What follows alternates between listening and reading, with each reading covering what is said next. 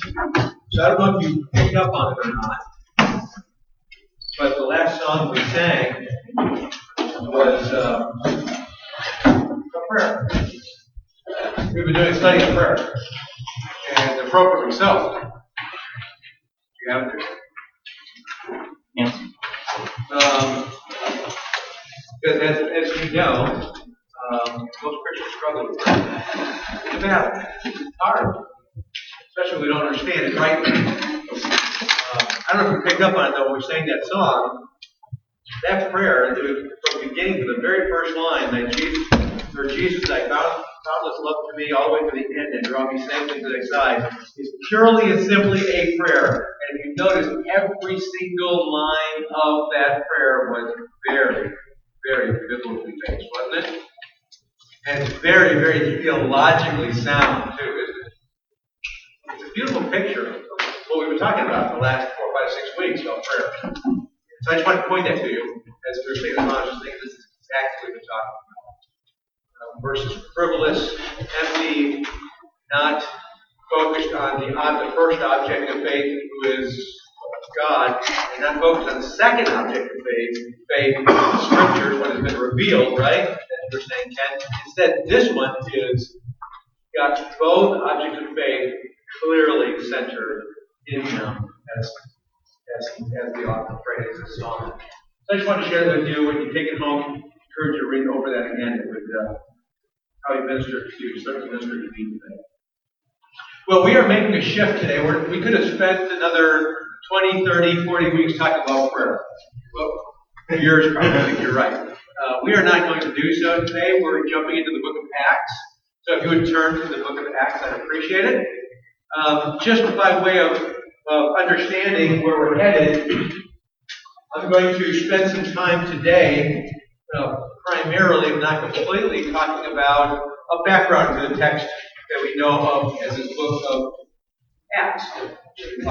Or more specifically, it's been traditionally called the Acts of the Apostles. Um, I would present to you that that is only secondarily true. I would just start there. That is only secondarily true in the Acts of the Apostles. The reason why I say that is because the Apostles' Acts are by nature and by theology secondary. Because primary would be the acts of, of the Holy Spirit at work in the apostles. In fact, some would say, well, but that's just kind of semantics, isn't it? No, that's, that is essential to understand this is not the Acts of the Apostles, although we are going to observe the Apostles primarily. Peter first and Paul second, and there's a lot of other characters in the storyline. I think we do the book and God's plan for this book a gross disservice we call it the Acts of the Apostles. Because as I look around our group this morning, one of the things I see very clearly is this. We have no apostles here. Correct? I know, Rusty, you're disappointed about that because you thought, yeah, you're close. There are no apostles here. And what's dangerous about viewing the book as the Acts of the Apostles is it removes you and I from the storyline. And that is absolutely important we do not do. In fact, I would argue it's a fatal destruction to the book if we do that. We must not remove ourselves from this. Are the apostles in the storyline? Oh, absolutely. As means to God's end at that point. But what we're going to see, even in our introduction uh, material this morning, what we're going to observe very clearly is that it doesn't end at the end of chapter 28. It continues on. When you say the Acts of the Apostles, worst case scenario, it ends around 105 AD when the Apostle John finally dies. But that is not the point. It's not even close to being the point. It's more appropriate to understand as the acts of the Holy Spirit working through the apostles and others and continuing on to this day. So that's just a, ba- micro background of the text. Um, let me say this uh, today, again, we're just going to look at background. We're not going to really tear apart any passages. We're going to look at some passages, we're not going to really tear into them this morning. We're going to save that for next week and following. So, in a very real way, you can say this is kind of like a, a priming the pump for our study. If you have not started yet reading the book of Acts, I encourage you to do so. 28 pages long. I'm sorry, 28 chapters long. I don't know how many pages it is long. Uh, 28 chapters long. Uh, Charles, you're on count, really. Um, because every book is different, right? Every translation, every size. Um, anyway, it's 28 chapters long. It flows very nicely. It's e- an easy read. It's actually quite enjoyable read. And uh, if you like history, if you don't like history, it can be a little more of a struggle. But uh, if you're interested in biblical history and all, especially New Testament biblical history, this is the book. And so it's important that we that we uh, understand this book, and we'll talk about it more as we work our way through. Uh, let me just say real briefly: the, the writer of the book of Acts is Luke. Luke, according to Colossians, is uh, a, a physician. He also wrote another book, and the name of the other book is the Gospel of Luke. Very good. Luke was obviously the Gospel of Luke. If you read Luke and then Acts together, you can recognize that, that the Gospel of Luke was written first, and then the Gospel, or sorry, the Epistle of Acts was written later. I'm not sure exactly how much later. It could have been written immediately afterwards. In other words, one flowed right into the other, or it could have had a, a significant gap in between. We really don't know. But ultimately, it doesn't really matter. Um, but it, it definitely comes after the Gospel of Luke. So ultimately, if you really want to understand the book of Acts, we're not going to do this, but if you really want to understand the book of Acts, one of the things that's really helpful is to read the previous book, because they're kind of like sequels. It's kind of tough to read the second book in a sequel, right? Without reading the first book. The first book, the Gospel of Luke, is focused on Christ, his birth, his ministry, his life, and his death, and his resurrection and ascension. That's what it's focused on.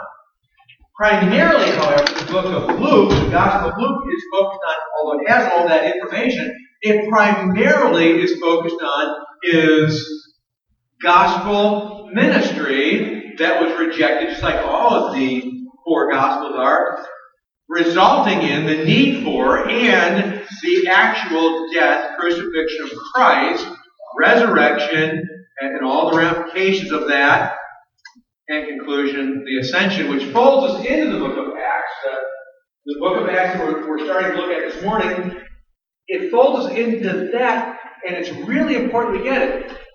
Gospel of Luke, Jesus Christ's ministry, and his message. The book of Acts is recording the effects of the book of Luke, or the story of Luke.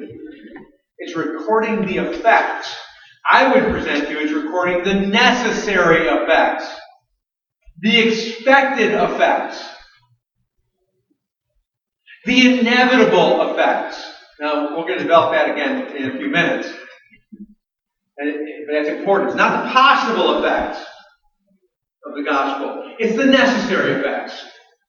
It is the guaranteed effects of the gospel of Luke.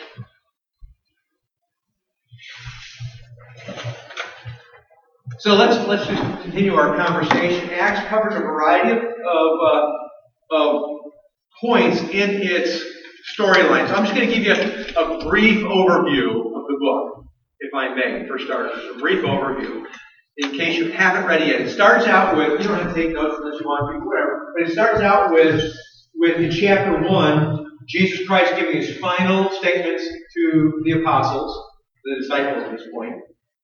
The eleven, because we know Judas Iscariot, what happened to him? He killed himself. So he's, Jesus in chapter 1 is giving the final instructions to the apostles. At which point in time, when that concludes, Jesus then ascends back to heaven, according to the storyline. Chapter 2, what we have is we have, according to Luke, the Holy Spirit comes upon the disciples. who are in the upper room and the ramifications of the coming of the Holy Spirit. Again, we're going to talk about that a little more this morning. Um, chapter 3, there's a healing that takes place primarily. Nothing's going on all these, but just give me an idea. Chapter 3, a healing takes place. Uh, chapter 4, there is uh, uh, a first imprisonment. Chapter 5, you have, if you remember chapter 5?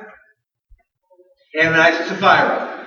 Ananias and Sapphira, we have the first meltdown of the church, of the early church in chapter 5. Chapter 6, anybody have any idea? The stoning of Stephen. Actually, it's not primarily the stoning of Stephen, but it is, includes the stoning of Stephen, right? That storyline. Actually, it's not yet the storyline, but it is the introduction of Stephen, right? Because there's a problem in the church. Chapter 6, you have the deacons being chosen, Stephen being one of them. And explanation about deacons there, and explanation of the, of the problem.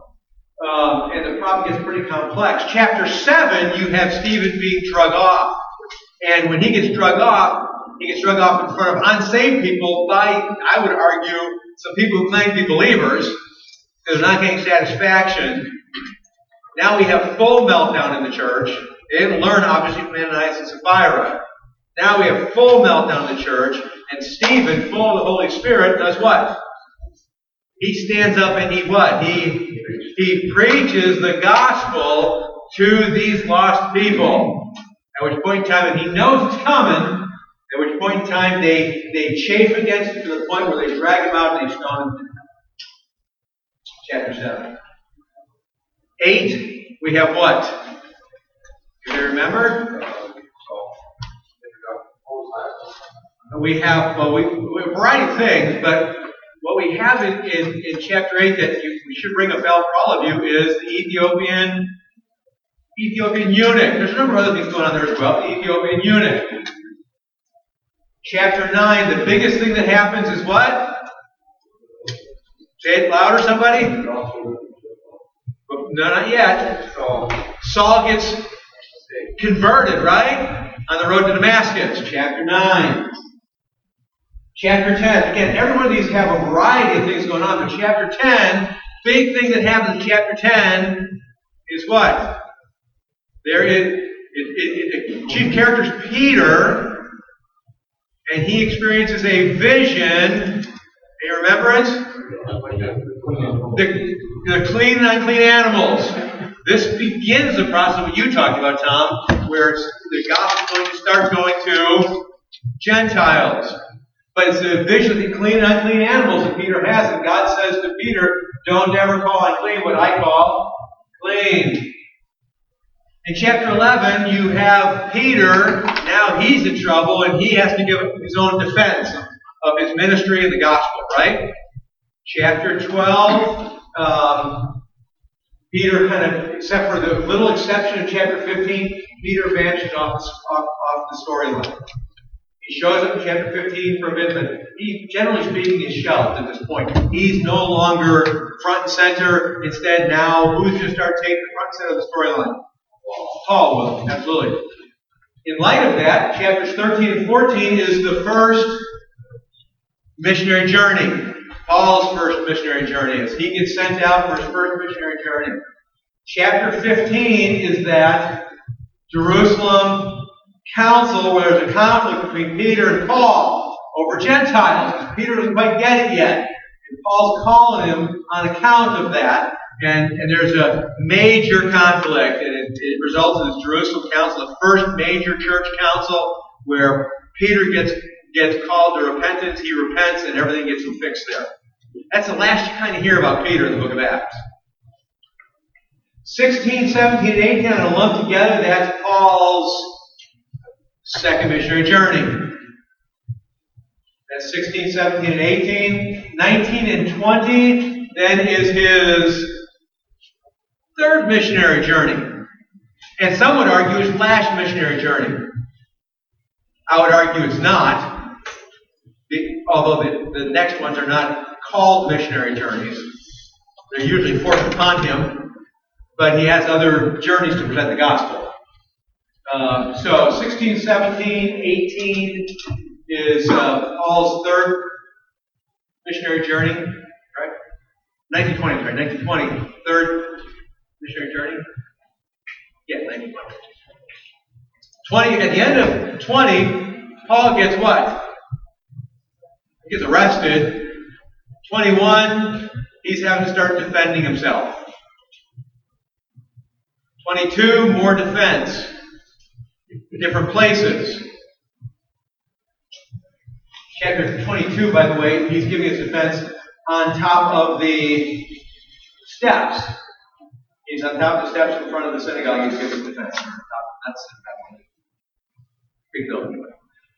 Uh, 23, he's giving his defense to in front of anybody have any idea? Felix. No, the Sanhedrin. 23 is giving his defense to Sanhedrin. 24, I always get these two confused. 24, he's giving his defense in front of Felix, I believe it is.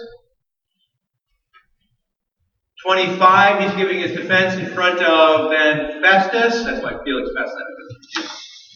Festus.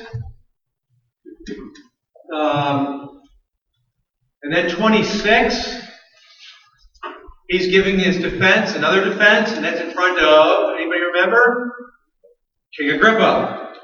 And then 27, 28, he gets sent off to Rome. That's the whole book.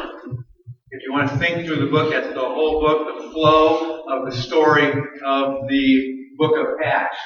And the more you can think it through, the more, more you'll find it really helpful to action together because it's going to become a foundation for New Testament studies.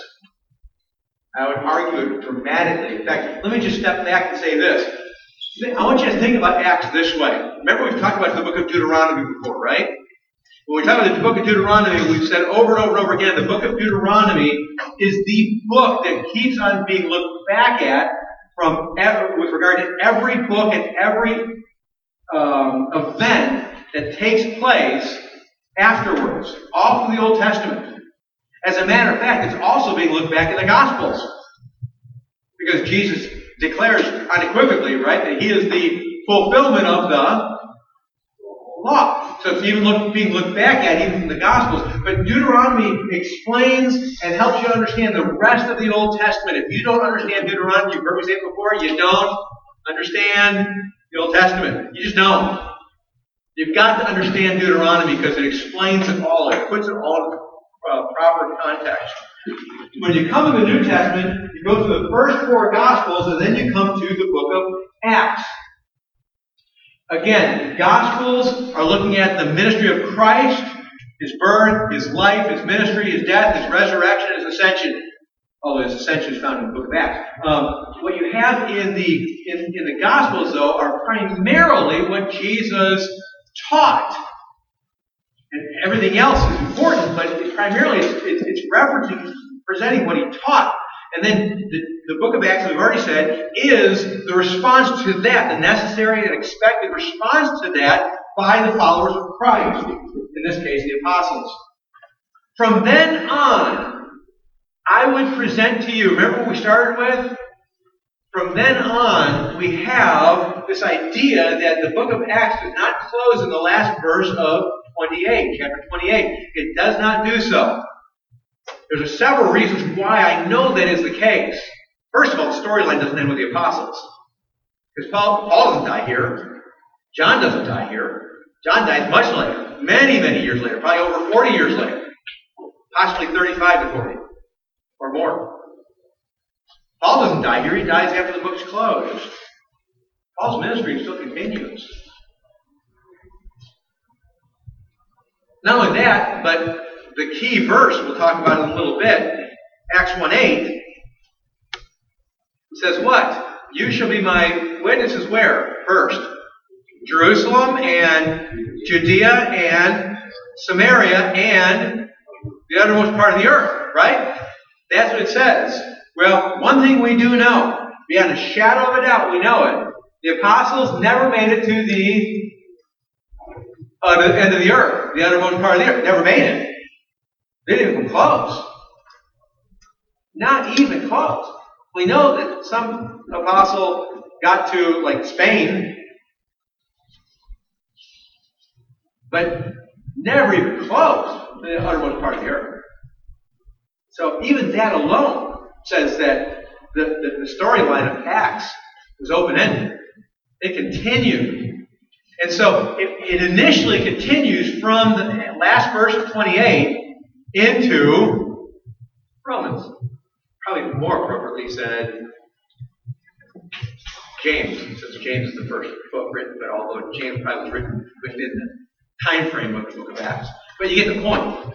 It continued through the rest of the 27 books. Now, not only that, but I would argue that what we've said before that, that the, the, the epistles that we see, Romans to the end, are commentaries on the Gospels, right? Jesus' teaching. We said that. Except for one small chapter, 1 Corinthians chapter 7, it's all commentaries on what Jesus spoke and taught. But what's interesting, not only are the rest of the epistles commentaries on what Jesus taught in the Gospels, but it is also, and this is equally important, the rest of the epistles look back to Acts as this that, we that, that is described in the book of Acts is lived out in Romans through Revelation.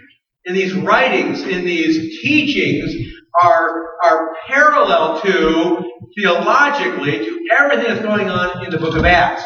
There's a strong interwoven connection between them. In other words, you want to understand Romans through Revelation?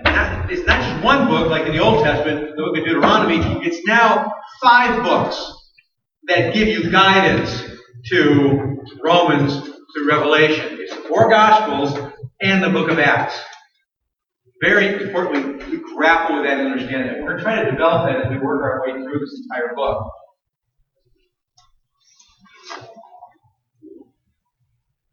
So let's um, let's just try to understand a little more about the book itself. Then Luke, in his writing of the book of Acts,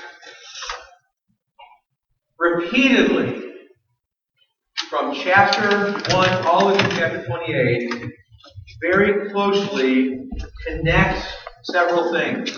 And I want you to understand this because it's very important. He very closely connects the gift, or I'm sorry, the gifts of the Spirit with the mission that God is calling the apostles and all those that come after too. Very strongly connecting this. Now, please understand, I would argue that the gifts being talked about it gets really sketchy. I don't want to get too far into this right now because it's very controversial. Because when you look at the early gifts, are, evidence in chapter one or early in the book of Acts, especially, you have a lot of sign gifts going on. We're going to talk about those when we get to them. But then you have other things going on as well that we need to see as well. And then we got more statements later on in, in the gospel in the epistles we need to wrestle with as well. So we're going to get those. I'm just going to leave it at that statement for right now. But so first, Luke closely connects the gifts of the Spirit and the gift of the Spirit, most primarily, the gift of the Spirit, that is, the gift of the Spirit being the Spirit Himself, with the mission that the people that we uh, see revealed in the book of Acts are on, as well as all the discussions in the other books. So, Luke closely links that. Secondly, or thirdly actually, Luke closely links, and this is really important, it ties back to our previous study, Luke closely links prayer with the mission of the apostles and all those who come after. He very tightly links it. And you'll see it over and over and over again. He very tightly links those two together. And just, again, this is just prime the pump. We need to understand this. You find regularly in the storyline of the book of Acts, the people are praying, the Spirit moves people, and mission takes place. Ministry, you can use that term as well. Ministry takes place. It's over and over and over again. It is the Spirit and it is prayer that comes into play each time. Well, theologically, the book of Acts often people think about the book of Acts as being primarily a history book. And I want us not to think that way. It is a history book. It's telling the history of the workings of the apostles. But it's not merely, and I would argue, it's not primarily a history book. Is primarily a theological book. Let me give you the primary theological terms or themes. And I'll give them and I'll explain what they mean. It is a, it is a primary theological study on what is called pneumatology. If you don't know what pneumatology is, it is a primary study on the person, the Holy Spirit. As a matter of fact, over 55, I think it's 59 times, the Holy Spirit is referenced in the book of Acts. That's more than all the rest of the New Testament combined. It just drips with Holy Spirit conversation and explanation, teaching. So pneumatology, theologically, a big discussion. It would be called Christology. There's a lot of discussion on who Christ is in a variety of perspectives. So Christology is discussed. This doesn't flow in, in your normal thinking of, of theology, of the, at least the, the uh, organized, what's called systematic theology, but it is a theological treatise anyway, and you could use the term missiology. You ever heard that term? The study of, that's what ology stands for, the study of. The study of, you guess what it is? The study of mission. Study of missions. You want to understand what God has said about mission? about being on a mission, about who we are and what we've been called to, the book of Acts lays it out very clear, a very colorful storyline uh, methodology, missiology.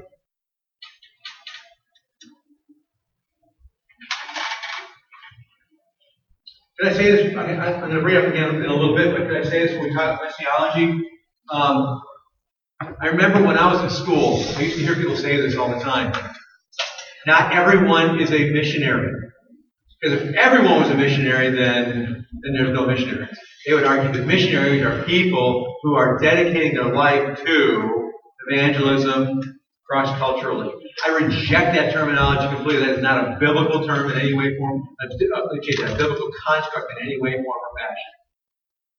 We are all called to be missionary. A missionary is someone on a mission.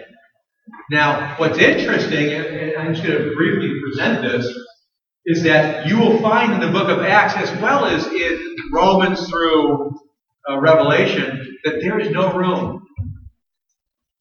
There is no room in the storyline. There's no long, no room in the theological discussion of exception to that. That's going to become very important in the book of Acts. There is no room for exception.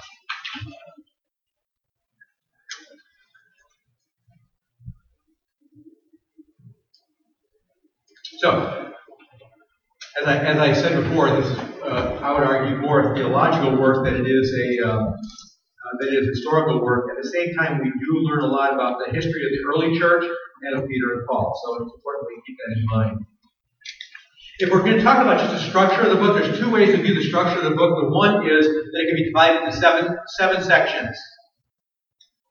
The first section is the introduction, which ends at the end of chapter 2. And I'm not going to break them all down for you because I want to move on. But there's six other sections, and you would recognize it if you're reading the book by it's almost like there's six progress reports that Luke gives the reader of what's taking place, and there's dramatic shifts at different six different times throughout the book of Acts.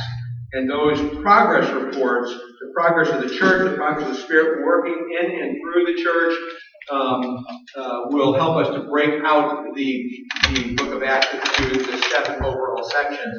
However, at the same time, there is a, a biblical breakout of the sections that is, I think, more important. And we've already referenced the verse, if you have your scriptures open, you'll see it in Acts 1 8.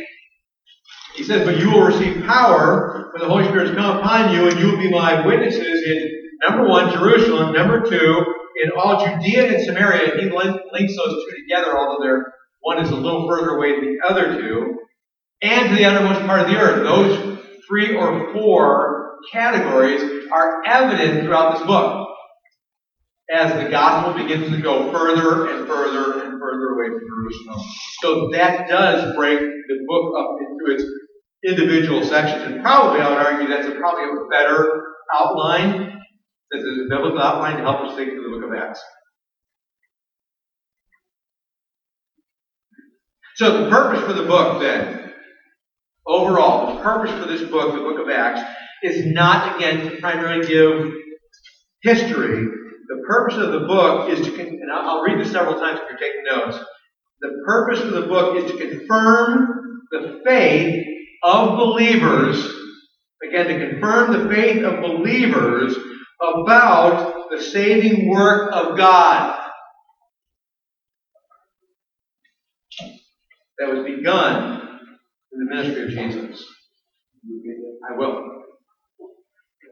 It is the purpose of the book is to confirm the faith of believers about the saving work of God begun in the ministry of Jesus.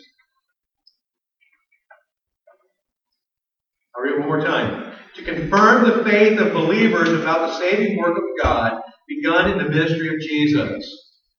What, what are we trying to say? The book of Acts is written to believers describing the power of God, the entirety of the Trinity, the power of the Godhead in the saving work of God that is continuing despite anything and everything. It is continuing and will continue to take Acts 1 8 to the ends of the earth. It began in the ministry of Jesus and it's completed as the Holy Spirit continues that work. Let me get you the message statement of the book then, because purpose message statement, I try to draw a differentiation between them. The purpose or the message statement of the whole book, if I can sum the whole book up as a whole, you may or may not be able to write this down, it's longer. The scope of God's program now includes Gentiles as well as Jews in one body, the church. To accomplish this, God sends His Spirit to empower all believers to be a witness to the ends of the earth. That's a really important statement. I'm going to read it again. The scope of God's program now includes Gentiles as well as Jews in one body, the church. To accomplish this, God sends His Spirit to empower all believers to be a witness to the ends of the earth. So, the book of Acts explains, firstly, that the gospel is now going where as well? To the Gentiles, right? It's not just to the Jews, it's going to the Gentiles as well. Salvation is available to the Gentiles as well. And we are being united into one body. Romans continues to develop that. The church. And then when we say to accomplish this, he sends the Spirit to empower all believers. My, my choice of words here is very important. To, to accomplish this, God sends His Spirit, we call Him the Holy Spirit, He sends His Spirit to indwell and empower not some believers, but all believers. To be a witness to the ends of the earth. Now, this is going to develop over as we work our way through, but let me just pause this for a second. I mentioned, I alluded to it earlier, but I want you to hear this because what Acts is going to argue unequivocally is that if we are saved, we have the Spirit, and if we have the Spirit, He is empowering us to, to be on a mission, to proclaim God's Word, the gospel, to the ends of the earth. Now, what I, what I mean by this is, is, is this. It's very important because what, what Luke is driving towards so strongly here, and Paul brings it to light as well, Peter brings it to light as well, John brings it to light, James brings it to light, Jude brings it to light, they all do. And it's summed up so eloquently in the book of Acts. As a matter of fact, it's summed up most eloquently in that verse we've already looked at. So even though we're going to examine it more closely later on, let's look at it now, verse 8 again. Notice, words are important. Does he say? But you will receive power. Obviously, at this point in time, it is past, present, or future tense in that verse. Future tense for the apostles, for the disciples at this point in time. But you will receive power when the Holy Spirit has come upon you. So, there's a promise there, is there not? You will. Not you may. Right? But you will. Let me see that. Not you may, you will. You will receive power when the Holy Spirit comes upon you. And then he goes on beyond that after the comma. And you will be my witnesses. Again, future tense, right? Because the Holy Spirit hadn't come upon with power yet, correct? You will be my witnesses. What's interesting is, again, words mean something. Jesus, in his final communication with the disciples, doesn't say, you may be my witnesses. Does he? Or he doesn't say, you have the opportunity to be my witnesses, does he? He doesn't say, if you choose to, you can have the privilege of being my witnesses. Does he? This is really important. What is he saying here? You will, a promise, you will receive power. When the Holy Spirit has come upon you, second promise, it's a little veiled, but the Holy Spirit's going to come upon you. Get that? Third promise, you will be my witnesses and then he finally tells where? In Jerusalem, in Judea, and Samaria, and to the uttermost part of the earth, or the end of the earth. In this very short, very simple statement, Jesus says something astounding. In fact, he says several things astounding. We need to hear it. The Christian church needs to hear this. Number one, the Spirit, the Scriptures teach unequivocally that the Spirit, the Godhead, let's just, just stick with the Trinity, the Godhead doesn't change, right? It doesn't change. God is God. God is always God. He's always holy. He's always this. He's always those attributes. Is he not? And he makes a promise. Is he a promise making, promise keeping God? Is he always that? Yes. And that's what makes this verse so amazingly powerful. Because whether you realize it or not, what, what Luke just said is he gave a mark of delineation between a believer and an unbeliever. Probably one of the most stunning delineations between a believer and unbeliever in all the scriptures. For a believer, what's going to happen? Remember, we've already established it, not just for the disciples, right? What's going to happen for believers? You will receive power. As we said, right? Is that what he said? He said, You will receive power. That power he's talking about is Holy Spirit power, supernatural power. Correct? Now combine that statement, if you would, please, with the statement in Ephesians chapter 2. You were dead in your trespasses and sins, and he does what? He makes you alive, does he not? And the scriptures tell us he gives us a new heart. Put all that together. What does he say? You will receive power. When the Holy Spirit has come upon you, and as we work our way through the book of Acts, we'll see early on there's a disconnect between someone being saved and being indwelt by the Spirit. But later on, that, that, that difference disappears. And it's happening at conversion. When the Holy Spirit has come upon you, and you will be my witnesses. You hear that? You will be. Where? In Jerusalem, in Judea, and Samaria, the other part of the earth, or ends the earth. Which ties directly back to Matthew 28, the Great Commission, when he says, as you are going, do what?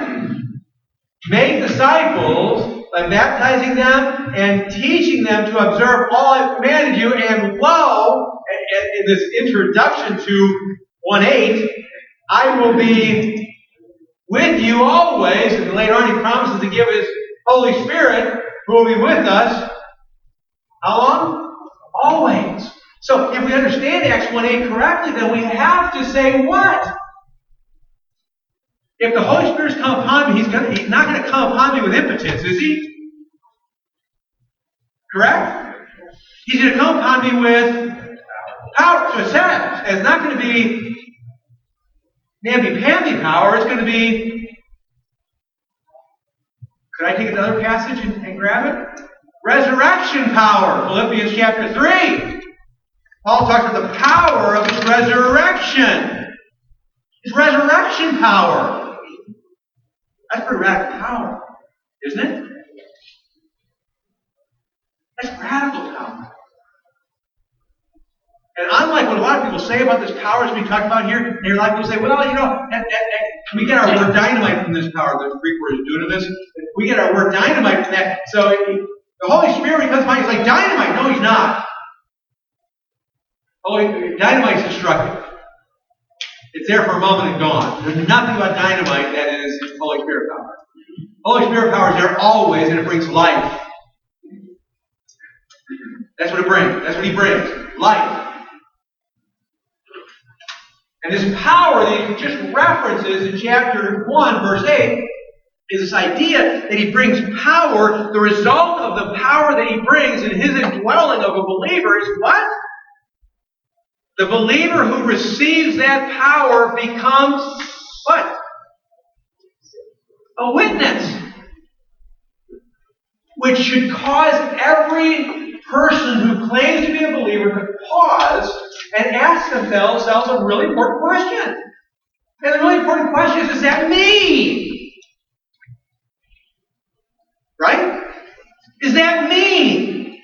Am I a witness? Do I do I have the Spirit as evidenced by power? And that power, according to the book of Acts, and I'm just giving an intro to the book of Acts. One of the things we see in this power as presented in the book of Acts is, is, is this power of the Holy Spirit changing people. Paul goes from, I'm sorry, Saul goes from hating Christ and, and hating believers to three days after getting his sight back, he does what? He goes to a synagogue and he preaches Christ and crucified. What?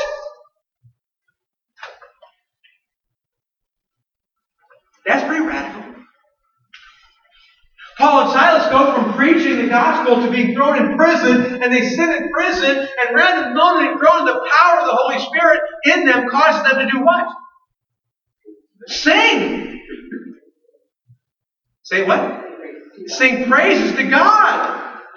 To lift up their voice in praise, not moaning and groaning, not griping, not complaining, not wishing it would all just go away. They're singing praises to God because that's all they can do. And God brings an earthquake. The gates, the doors fly open. Paul and Silas keep the prisoners there. And then they, as the, as the prison guard getting ready to kill himself, what happens? Paul screams out, wait, stop, don't kill yourself. We're all here. And then what happens next? In absolute boldness, he does what? He preaches Christ. Stephen, facing sure death. He doesn't try to weasel out of it, does he? It's not because Stephen's such a great guy. It's not because he's some super spiritual giant that I could never be. You know what it is? Spirit power. That's what it is. Spirit power. What does Stephen do? And by the way, if you read the text, you know it's true because the Bible says, and Stephen, blank of the Holy Spirit. What does he say? Full of the Holy Spirit. There it is. Full of the Holy Spirit does what? Preaches. And his preaching is pretty painful stuff. not happy clappy preaching, friends. This is not God loves you and has a wonderful plan for your life. Stephen gets up in front of these unsaved people and says, Which one of the prophets did you kill? The people want to kill him. They preached on Christ. That's Holy Spirit power.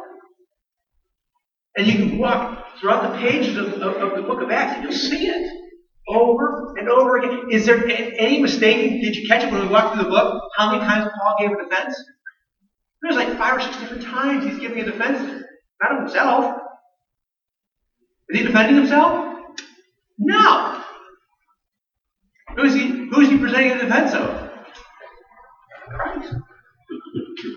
He's preaching the gospel. That's what he's doing. Whether it's Felix, or Festus, or Agrippa, or to the Sanhedrin, or to the crowd, he's doing it over and over and over again. Where did that come from? That's the theme running throughout the book of Acts. And by the way, it's a theme running throughout Romans through Revelation. As you see, even in the worst times, I think into Revelation, get as late as possible in, in the chronological, not chronological, not chrono, chronological, but, but just the layout of the, of the Bible we have. Revelation chapter 2 and 3, we have one church, I don't remember the exact church, but we have one church that's like absolutely off the rails. Like they're bowing to Baal. It's probably figurative versus physical, picture, metaphor. But they're bowing to Baal, it says. And what does John write to them about? Raise he says to them? Today, we'd expect to say what? Go find a better church. That's what we expect John to say. What does he say instead? He says this. He says, There's a few of you who have not yet failed your needs to God, to fail. For those of you, few, he said, stir up what remains. What's he said? Stir up what remains. What's he referring to? Stir up one another, those few of you who have not bowed your knee. Stir each other up in Christ. Minister to one another in Christ. Well, you know as well as I do, if you got a church full of people bowing to Baal, and there's four of you, say for example, who haven't, and you just start ministering to the other three, and the other three are ministering to you three, and you're just ministering to one another, you think that maybe you're stand out like a sore thumb in the church? You think maybe you're going to get some persecution coming from within? You think? Do you think maybe it's going to get really bad? Well, yeah, because the idolatry. They're going to hate you. Light in the midst of darkness. Absolutely. Light's in the midst of darkness. But he tells those few, stir up what remains. What's the point? Holy Spirit power. How do you handle all that abuse? How do you handle all the difficulty? Stir up what the Spirit is at work. When Peter writes 1st and 2nd Peter to a horribly persecuted church, what does he say to them? You know, he doesn't say, I understand it's tough. I know, it's really tough, guys. That's what he says to them. What does he say to them? I want to remind you the Spirit in you. I want to remind you that you have the Spirit and power. Minister. Be lights, as you said, be lights in the midst of this grotesque darkness. He is calling the people to be what God promised that they would be. I would present to you that the times when you find people who claim to be believers in the New Testament, there's no mission going on, they're not presented as believers. They're just not. You read Romans through Revelation, you can read the book of Acts. It's pretty clear. The Spirit's not working in this way. The Spirit's not working. You're on a mission. This is this is my mission. This is this is what I'm called to. This is why God saved me. This is, and not only is it, it it's not driven by law, but it's driven by spirit power. Please don't miss the point. It's driven by spirit power. At work in us. I, I remember, this is pre-spirit falling on people, but when, when on the triumphal entry, do you remember the storyline? The Pharisees come to Jesus and said to Jesus, Will you tell your followers to be quiet? Remember? And what did Jesus say? If they were quiet, the rocks would cry out. Wild rocks cry out. Because the Spirit. I mean, why would a donkey cry out? Spirit. Donkeys can't speak. But a donkey spoke, didn't it? Right? The Old Testament? Why? How did donkey speak? Because the Spirit. The point I'm trying to make is when the Spirit comes, something changes. And that's what that's what Luke's establishing right off the bat here. Something changes. And continues to change, yes. But we can't miss, even reading the book of Acts, that when someone gets saved early on, what happens? I mean, right away you find people just being on the mission, don't you? See it in the Gospels, right? Mission. They meet Jesus, they're on a mission, they're changed.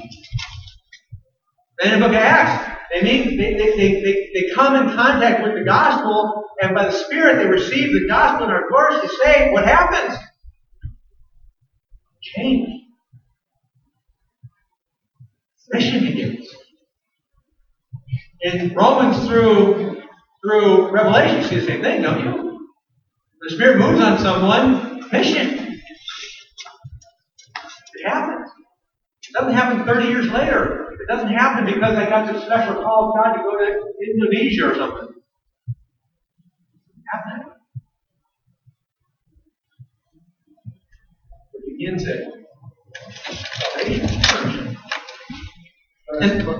Yes. So in chapter one, where the reasonable authority and the apostles for the elect of God or not Sorry, say it again. with, with the reasonable authority in chapter one, the disciples with the apostles are the elect of God, and not to receive the Holy Spirit. It, we're, in, we're in an interesting time frame, obviously. We're, I, let me address it briefly. There certainly is a time frame, a shifting time frame in in uh, the early part of Acts. Like you see, there are times when people seem to be converted, but later on they receive the Holy Spirit.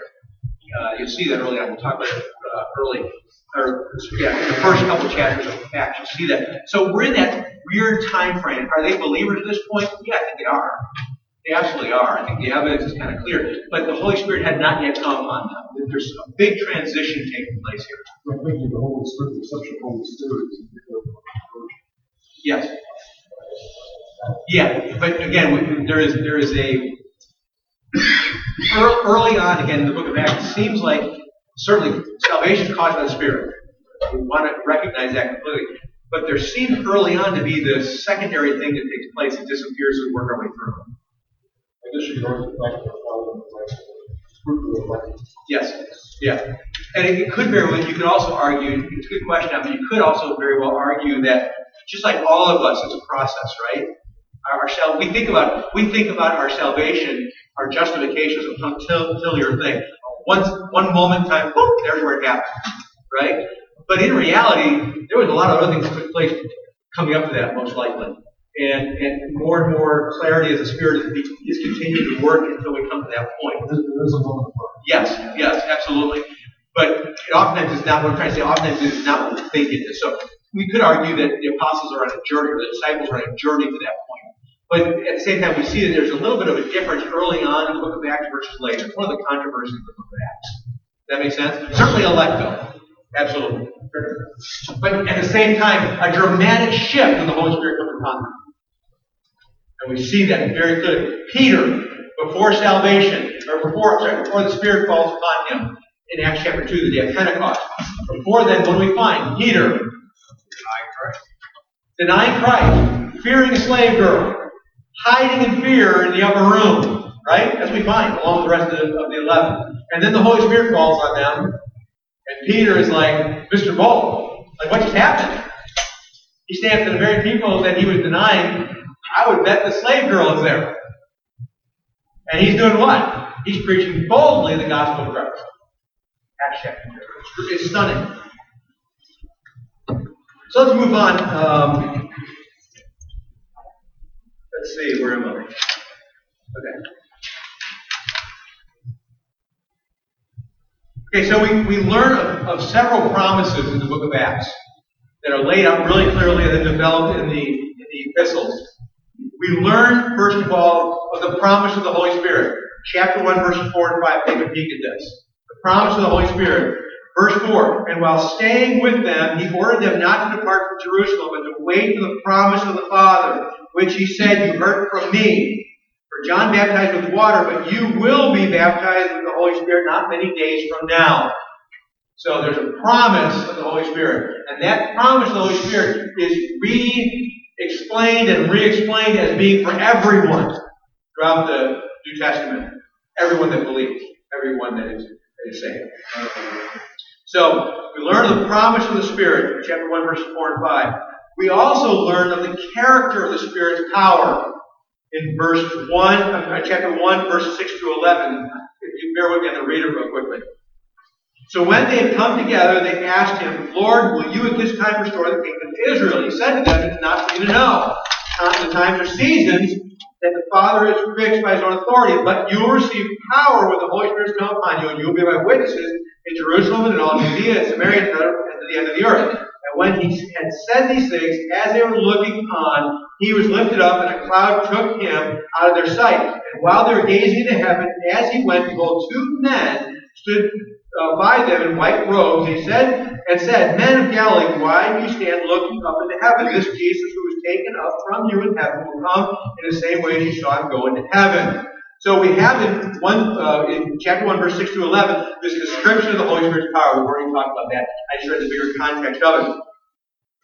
We also in chapter uh, in, in, the book of Acts learn uh, with regard to the results of the Spirit's work. The Spirit is described as coming with power, generic at this point in time, verse eight, right? Except for it's clarified it is going to result in mission, correct? That's the one clarification we have at this point. But what we have next is a uh, description, I'm sorry, a demonstration of the Spirit's power. Chapter 2, verse 16 through 40. Look over chapter 2, starting in verse 16. The Holy Spirit comes upon the disciples, but this is what was uttered through the prophet Joel. In the last days it shall be, God declares, that I will pour out my spirit on all flesh, and your sons and daughters shall prophesy, and your young men shall see visions, your old men shall dream dreams, even on my male servants and female servants. In those days I will pour out my servant, and they shall prophesy. And I will show wonders in the heavens above, and the signs on the earth below, blood and fire and vapor of smoke. The sun shall be turned into darkness, and the moon to blood before the, day, the great day of the Lord comes, the great and magnificent day, and it shall come to pass that everyone who calls upon the name of the Lord shall be saved. Men of Israel, hear these words Jesus of Nazareth, a man attested to you by God with mighty works and wonders and signs that God did through him in your midst. As you yourselves know, this Jesus, delivered up according to the definite plan and foreknowledge of God, you crucified and killed by the hands of lawless men. God raised him up, loosing the pangs of death, because it was not possible for him to be held by it. For David says concerning him, I saw the Lord always before me, for he is at my right hand, that I may not be shaken. Therefore my heart was glad, and my tongue rejoiced. My flesh shall also dwell in hope, for you will not abandon my soul to Hades, or let your Holy One see corruption. You have made known to me the paths of life. You will make me full of gladness with your presence. Brothers, I may say to you with confidence about the patriarch David that he both died and was buried, and his tomb is with us this day. Being therefore a prophet, and knowing that God had sworn with an oath to him that he would set one of his sons upon his throne, he foresaw and spoke about the resurrection of Christ, that he was not abandoned to Hades nor did his flesh see corruption. This Jesus God raised up, and of that we are all we all are witnesses, being therefore exalted at the right hand of God, and having received from the Father the promise of the Holy Spirit, He has poured out this that you yourselves are seeing and hearing. For David did not ascend into heaven, but he himself says, The Lord said to my Lord, Sit at my right hand, till I make your enemies your footstool. Let all the house of Israel therefore know for certain that God has made him both Lord and Christ, this Jesus who you crucified. Now when they heard this, they were cut to the quick and said to Peter and the rest of the apostles, Brothers, what shall we do? And Peter said to them, Repent be baptized, every one of you, in the name of Jesus Christ for the forgiveness of your sin, and you will receive the gift of the Holy Spirit. The promise for you and for your children all who are far off, everyone whom the Lord our God calls himself. And with many other words he bore witness and continued to exhort them, saying, Save yourselves from this crooked generation. Pretty powerful section of verses, isn't it? What we just read is a demonstration of the Spirit's power. Now, there's a lot of things I can say there. I'm going to save it for when we get into that section itself. But do you sense, do you recognize? I mean, there's like every line, almost every verse, talks about the power of the Spirit at work, isn't it? It's a demonstration of His power. You get the sense that when the Spirit comes on someone, to demonstrate, He's going to demonstrate Himself. Isn't that pretty evident? It's evident in Peter as he preaches. It's evident in those who are hearing. It's evident in the prophecies of Joel that are being fulfilled in their very midst. You see it everywhere in these, in these verses we just read. The demonstration is clear, it's powerful, it's evident. And then here we also see, we learn of the results of the Spirit's work. And that's found in 41 to 47. So those who received this word were baptized, and there were added that day about 3,000 souls. And they, that is the saved ones, devoted themselves to the apostles' teaching and to fellowship and to the breaking of bread and the prayers. And awe came upon every soul. And many wonders and signs were being done through the apostles. And all who believed were together and had all things in common. And they were selling their possessions and, and belongings and distributing the proceeds to all as any had need. And day by day, attending the temple together and breaking bread in their homes, they received their food with gladness and generous hearts, praising God and having favor with all the people. And the Lord added to their number day by day those who were being saved. The results are pretty dramatic, aren't they? The evidence of the Spirit's work is clear. Again, we'll save the nuts and bolts of the, of the text when we get to it. I want to show you this teaching. So I would argue this, and we're going to move off it. Chapter 1 and 2 of the book of Acts is, if I use the term, the paradigm, the, the, the template, as it were, to chapter 3 to 28. In other words, it's the lens in which will help us understand chapter 3 to 28. 1 and 2 establishes the entire trajectory. Does that make sense? Very important we get that. So the key verse, you can probably guess it, right? The key verse in the book of Acts would be what then? Chapter 1, verse 8. Absolutely, it's a key verse. So let me close on this, if I may. D.A. Carson, one of my favorite reads, not always my camp, one of my favorite uh, authors to read, theologians to read, said this. I thought it was very interesting. I'm going to quote him, and then I'll, I'll stop the quote and pick the quote back up again. He said this Although I find no biblical support for a second blessing theology, what he means by second blessing theology is the, charismatic idea that that uh, I received Christ, and later on I received the Spirit, and then at that point in time I start speaking in tongues and healing and raising grace and all the rest of those sign gifts. He says, although I find no biblical support for a second blessing theology, which I don't either, I do find support for a second, third, fourth, fifth, etc. blessing theology.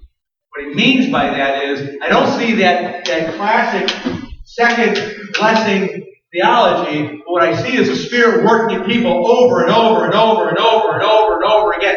All believers. Without fail.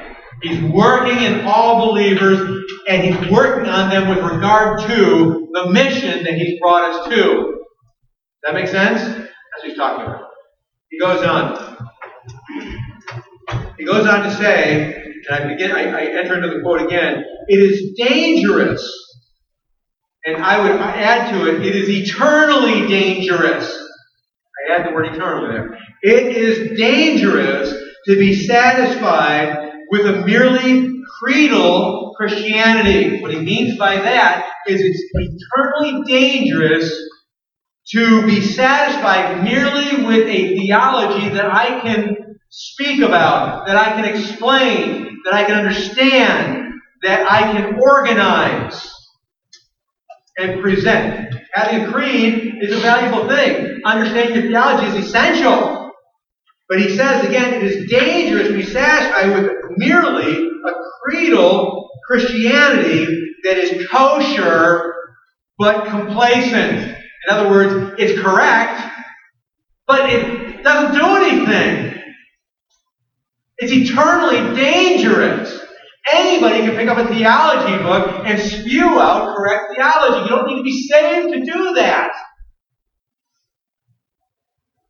Again, it is dangerous to be satisfied with a merely creedal Christianity that is kosher but complacent.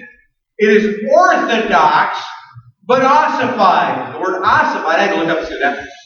Ossified means calcified or um, what? Hardened or turned into a um, a dinosaur. You, you picture a dinosaur. It's just like a museum piece. So it is dangerous, eternally dangerous to be satisfied with a merely creedal Christianity that is kosher but compliant, orthodox but ossified, sound but soundly asleep. Dangerous place to be. In fact, I would take it one step farther in light of Acts 1 8. That describes you, according to Acts 1 8, you probably don't have the power of the Spirit. That's not any description, anywhere in Scripture what the Holy Spirit does. Not at all. I mean, what, you know what scares me? When I think about typical Christianity today, what scares me is that typical Christianity today would not hold a candle. Typical Christians today would not, hear me very closely about this, I will close, would not hold a candle to a man we all know very well. And the man is Demas. Typical, the typical person who claims to be a believer in the typical Christian church, conservative Christian church today, would not hold a candle to the person Demas.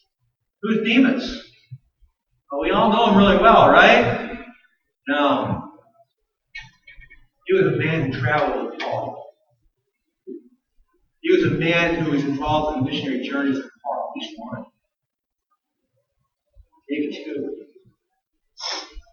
He was a man that Paul found, I use the word, yeah, useful, profitable in a ministry, in a mission. And then later on in 2 Timothy, Paul says, Yeah, that guy Demas, the minister alongside and implication minister to me, it's all about co-ministry to each other. Who ministered to me, I ministered to him, and we ministered together to a lost and dying world and churches that were planted. He and I planted churches. We were on a mission. And he left me because he loved the present. That's a stunning statement, isn't it? I look at Demas and I say, how many of us in the conservative Christian church in America, I'm just singling out America because that's where we live,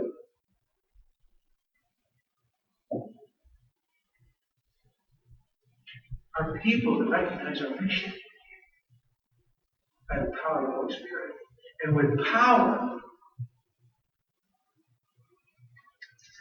are involved in mission. Please don't miss my point. I'm not trying to guilt anybody. Not at all. Because we'd be totally misdirected. I say, well, I should try harder. we know that. I bet I best get out of here and go do a mission. That's what God says, right? He called it. Yes, He called you to that. But He says after you receive power. What happens when we receive power? Mission's going to happen. But here's a guy, Demas, didn't even have the power of the Holy Spirit. Did he? No! He left Paul because he agape, he covenantally loved the present world.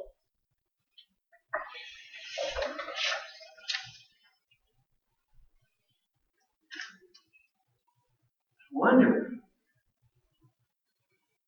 Wonder. If we look at our own lives and ask ourselves a question, is this what spirit power looks like?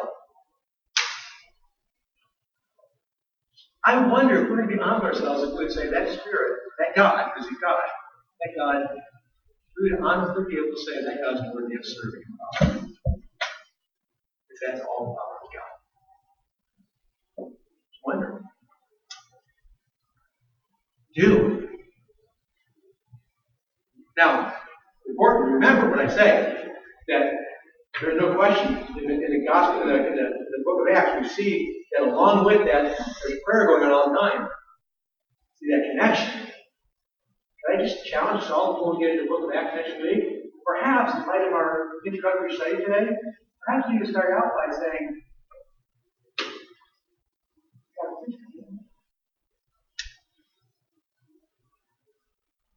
I need your power. I don't need just to do.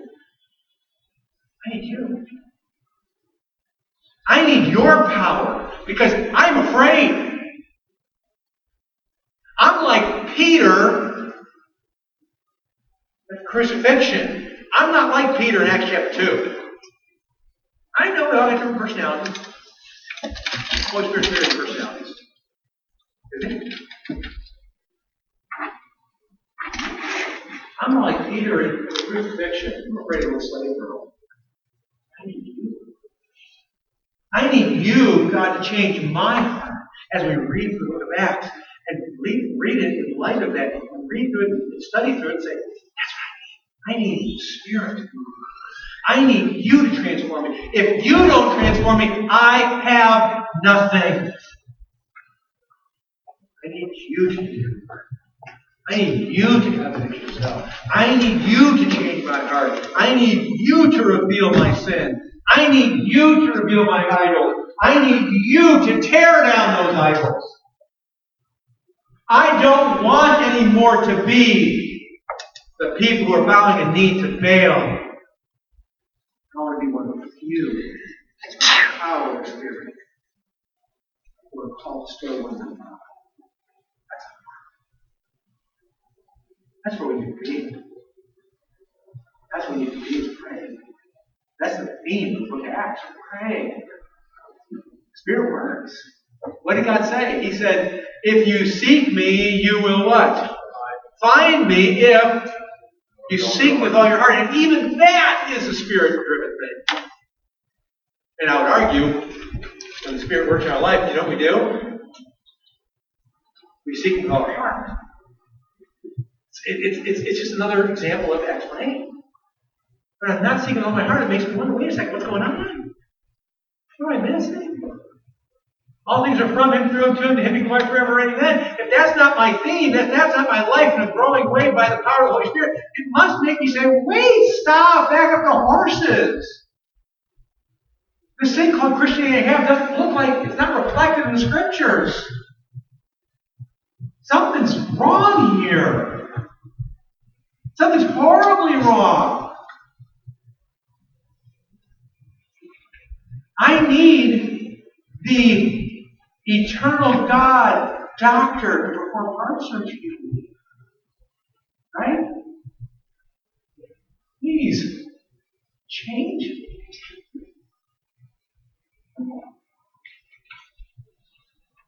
Can just say this?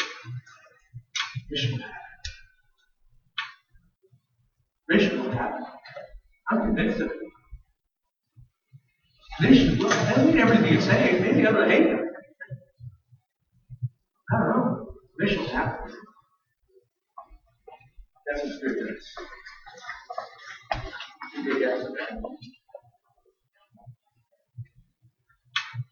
At the same time, he doesn't send, out a mission. He comes down, he becomes- One of the most amazing things to me as I read later in the book of Acts, like over and over again, bad things happen. People experience the work in. Bad things happen. But the most incredible thing is they're okay with that. They're okay with it. In fact, you had Melvin telling you. They're perfectly fine with it. Really, Steve? Yeah. Paul says what? Philippians chapter 4, I've learned the secret of contentment. Fine. Praise. That's. Let's pray that, shall we? Know to our own devices what we will do every time. It's settled not for supernatural Christianity, but for natural Christianity. A, a faux Christianity. A Christianity that has the trappings of what your word says. Has the veneer, but it doesn't. It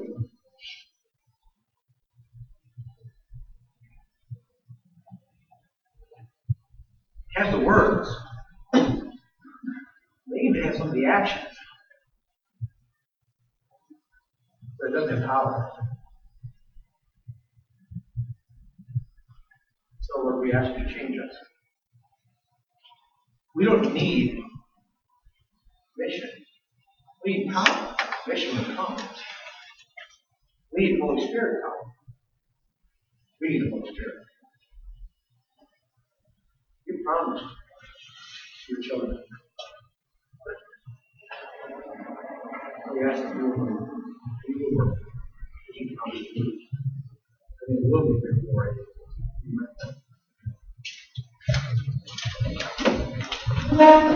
as we, sorry that we've gone a long time here this morning, but like we said, we're going to use